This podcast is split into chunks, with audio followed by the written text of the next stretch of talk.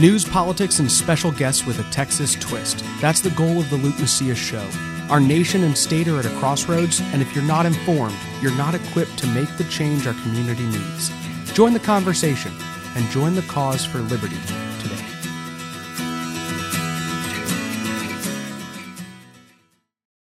Welcome to episode 162 of the Luke Macias Show. Guys, today we are going to talk about the defensive moves that Greg Abbott has been taking over the last two weeks against what I believe is a conservative, um, uh, let, us just say, is an aggressive conservative agenda from our lieutenant governor, Dan Patrick. And this is coming out in the form of Greg Abbott's activity in the Republican primary runoff.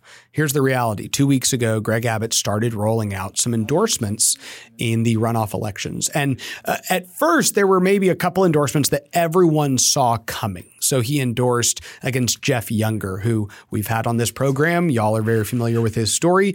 Jeff is fighting uh, to ensure that his son is not transitioned into a little girl. And he is running for an open seat in the Texas House in Denton County. And Greg Abbott is endorsing his opponent in the Republican runoff. Now, in some ways, that makes sense because Greg Abbott is not happy that Jeff did not support him for reelection, and Jeff has been criticizing Republicans for not addressing the transgender issues.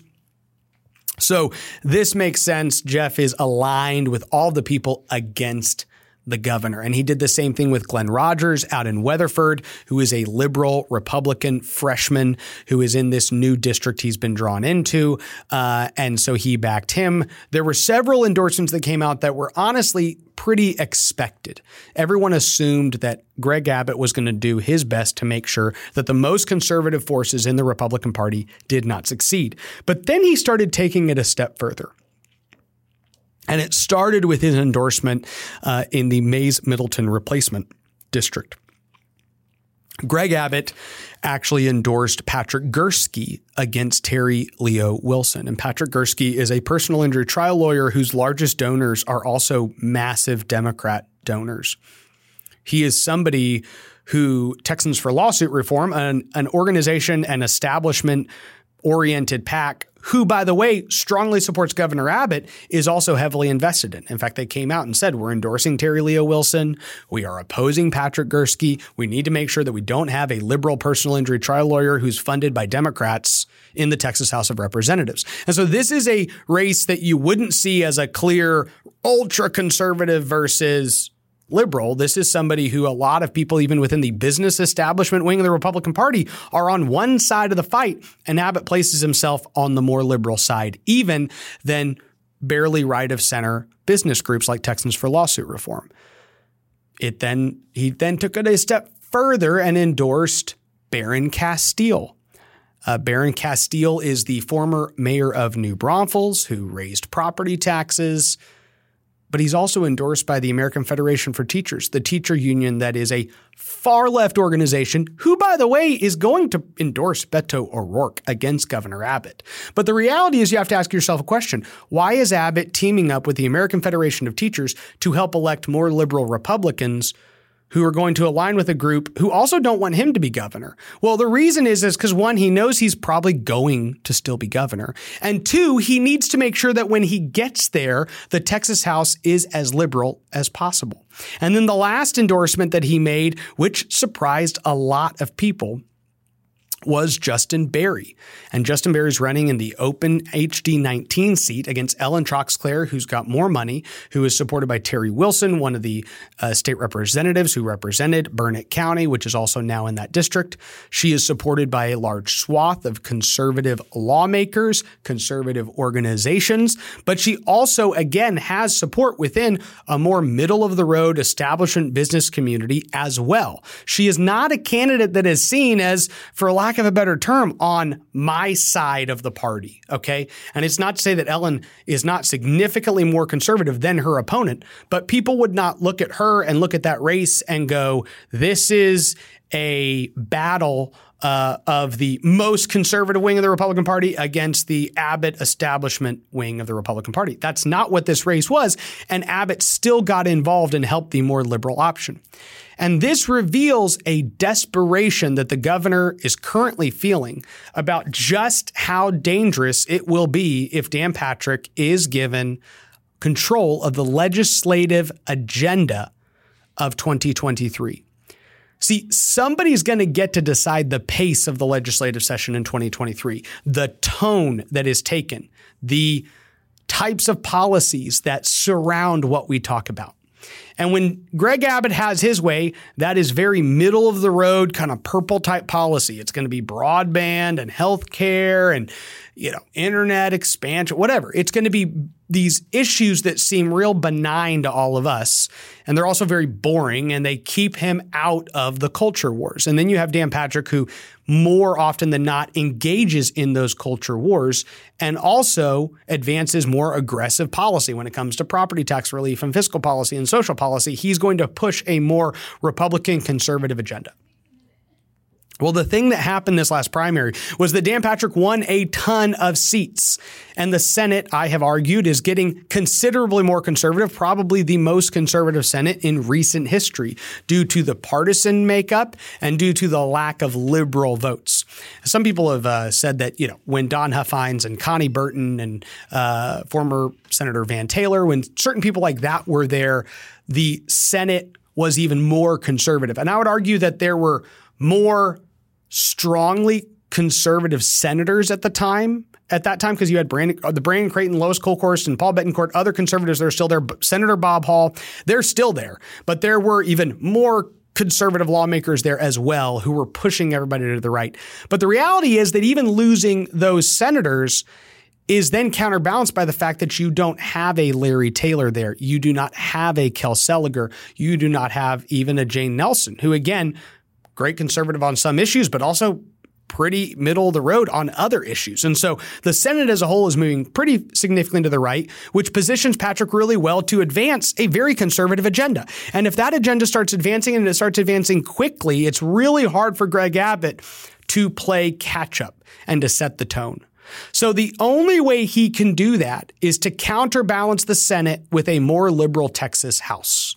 And so he now knows that he has to step in to as many of these Republican runoffs as possible and endorse the more liberal option. So if there is a race between a relatively conservative person and a really conservative person, he's going to endorse the relatively conservative person. If there's a race between a relatively conservative person and a pretty liberal person in the runoff, he's going to endorse the pretty liberal person. If there's a race between somebody who's uh, supported by the business establishment but has generally Republican views and somebody who has aligned themselves squarely with teacher unions and other leftist ideas, he's going to support that person because he needs the Texas House as a whole to be more liberal, which then counterbalances the Senate. And the more equal that power is, the more they will be struggling, the less Greg Abbott will have to make decisions.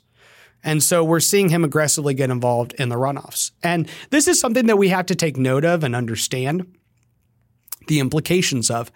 Now, the, the issue that I have brought to people's attention that I think just kind of draws attention to the biggest problems we have with some of these decisions is Greg Abbott's recent comments back at the Texas Public Policy Foundation uh, policy orientation back in January. So, three weeks before early voting, TPPF comes out and they say, We're rolling out the red carpet. We are bringing in the governor. And they were, I mean, it was like fanfare. And everything he's saying, they're tweeting about and retweeting him and just fawning all over. This is the guy. This is awesome. He has saying all these awesome things. So here's a quick clip from um, a, a comments he made while he was there. Let's listen. 100%. And so when, when people see what's happened in our schools during time of COVID, when kids have not been able to learn the way uh, they need to learn, face to face in a school. When you see schools imposing mandates on kids, on parents, on teachers, that those kids, parents, and teachers do not want. Let me tell you something. This upcoming session next time, you're going to see a stronger, swifter, more powerful movement advocating school choice than you've ever seen in the history of the state of Texas.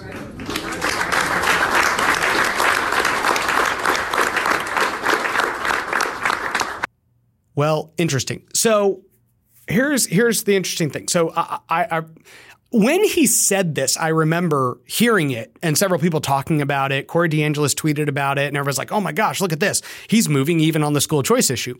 And I said, you know what? I think it's interesting the words he's using because it was actually just around that time that Dan Patrick got up and said, I'm going to push school choice, and, and Greg Abbott's going to push school choice. Dade Phelan in the House is the only uh, entity in the way. Dan will take stance himself. I am going to do this, right? Greg Abbott, on the other hand, said something very intentional and specific. And he said, there is going to be a bigger push than you've ever seen in Texas history. And you have to realize that he's saying this to a room of people who are all pushing for more choices for parents in education. So they're all clapping and cheering and yeah. But what he they don't realize is he might just be stating a fact.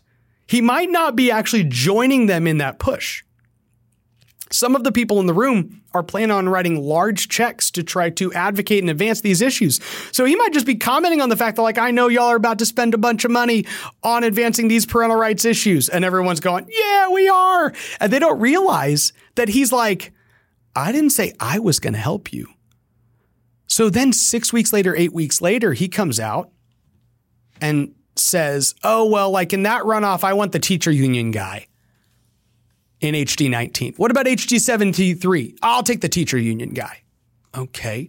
Well, what about HD 60? Yeah, I'll take the teacher union guy. Wait a second. What is going on here? So, so I thought your whole thing was you were going to push this policy and you know that the Texas House, I mean, the votes are there maybe at best barely, but they probably aren't even there yet. We probably have to win more votes in the runoffs to have enough votes to pass this policy that you say there's going to be this huge push for. But then you're going out and campaigning and endorsing and pushing and spending money to elect candidates that specifically oppose that policy. Why?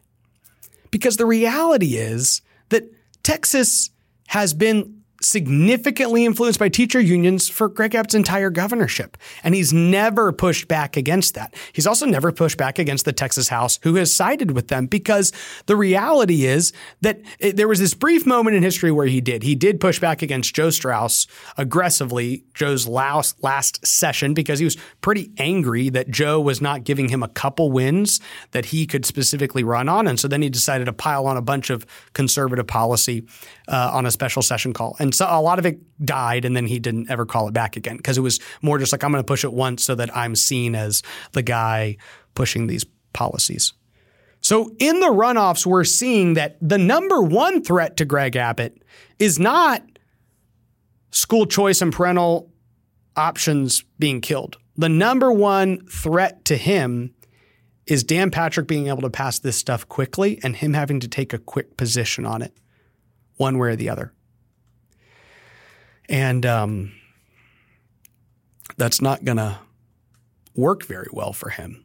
And so now he's coming in and basically aligning himself with the more liberal option. I just want to show you a quick clip of Justin Berry that is out there. And this is literally him speaking to a bunch of teachers at this Raise Your Hand Texas deal, and uh, which is like a front for teacher unions. And so this teacher union front group puts on these forums where they invite candidates and they have a bunch of teachers there, and you're supposed to tell these teachers what they what they want to hear. And this is him literally saying the same talking points of the Democrat Party in his position on charter schools. This isn't even like a school choice, full blown school choice program. This is just public charter schools.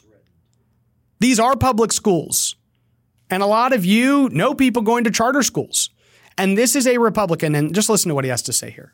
So just to just to be clear, you would you would support or you would oppose expansion of charter schools? Yeah, I, I would ex- uh, oppose the expansion of, of, of, those charter schools, those for profit programs that are out there using taxpayer uh, dollars. This guy is so much of a shill for teacher unions that he's like the public charter schools that are not private schools also need to be opposed. Any ounce of competition within the government monopoly, even if it's government competition within the government monopoly, is going to be opposed by me for the sake of teacher unions. This is the guy Governor Abbott's like, yeah, I want to elect that guy, not Ellen Troxclair, who has a history of conservative policy positions that align herself with the Republican Party. a lot of Republican candidates out there are sitting there going like, "What did I do wrong?" And the reality is they don't realize that like it, they didn't do anything wrong. They just it's not their fault. Dan Patrick did so well in the primaries and positioned his chamber so well to more aggressively and quickly pass Republican policy, because that's going to put a pretty significant amount of pressure on a governor who tries to take as few positions on policy as possible. It'll be interesting to see how the runoffs turn out. Abbott will likely have some losses and he'll likely have some victories. And the victories he had will be bad for those who support Republican agendas because he's specifically aligning himself with candidates who have oftentimes aligned themselves against Republican voters, whether it's hosting Black Lives Rally, Black Lives Matter rallies, raising property taxes. Laura Hill, the mayor of Southlake, who Greg Abbott endorsed, came down to Austin to testify against all of the property tax reform that the Republican Party pushed year over year over year. And Greg Abbott said was a priority of his. But he's endorsing mayors who all said, We wish the governor wasn't successful in the previous property tax reform he passed. And he's like, Great, I need more of y'all in the Texas House. How does that even make sense? It does make sense when you realize that their job will be to slow Dan Patrick down. And if that's their job, it doesn't matter if they even agree with the governor. It's a sad state of affairs, but it is the state we are in, and it's why we are so engaged. I hope you have learned something in this week's episode. God bless you, and God bless Texas. Thank you for listening to the Luke Macias Show. This program is brought to you by Scorecard Media. Check out TexasScorecard.com to read up on all things Texas. Scorecard Media has other podcasts as well. Yeah, they're not as good as this one, but you should still check them out. Honestly, though, visit TexasScorecard.com to see all the content they're producing on a daily basis. If you'd like our podcast to grow, please consider subscribing to the show on whatever platform you listen on and leave a review. That helps others find the content we're producing. Thank you. God bless you, and God bless Texas.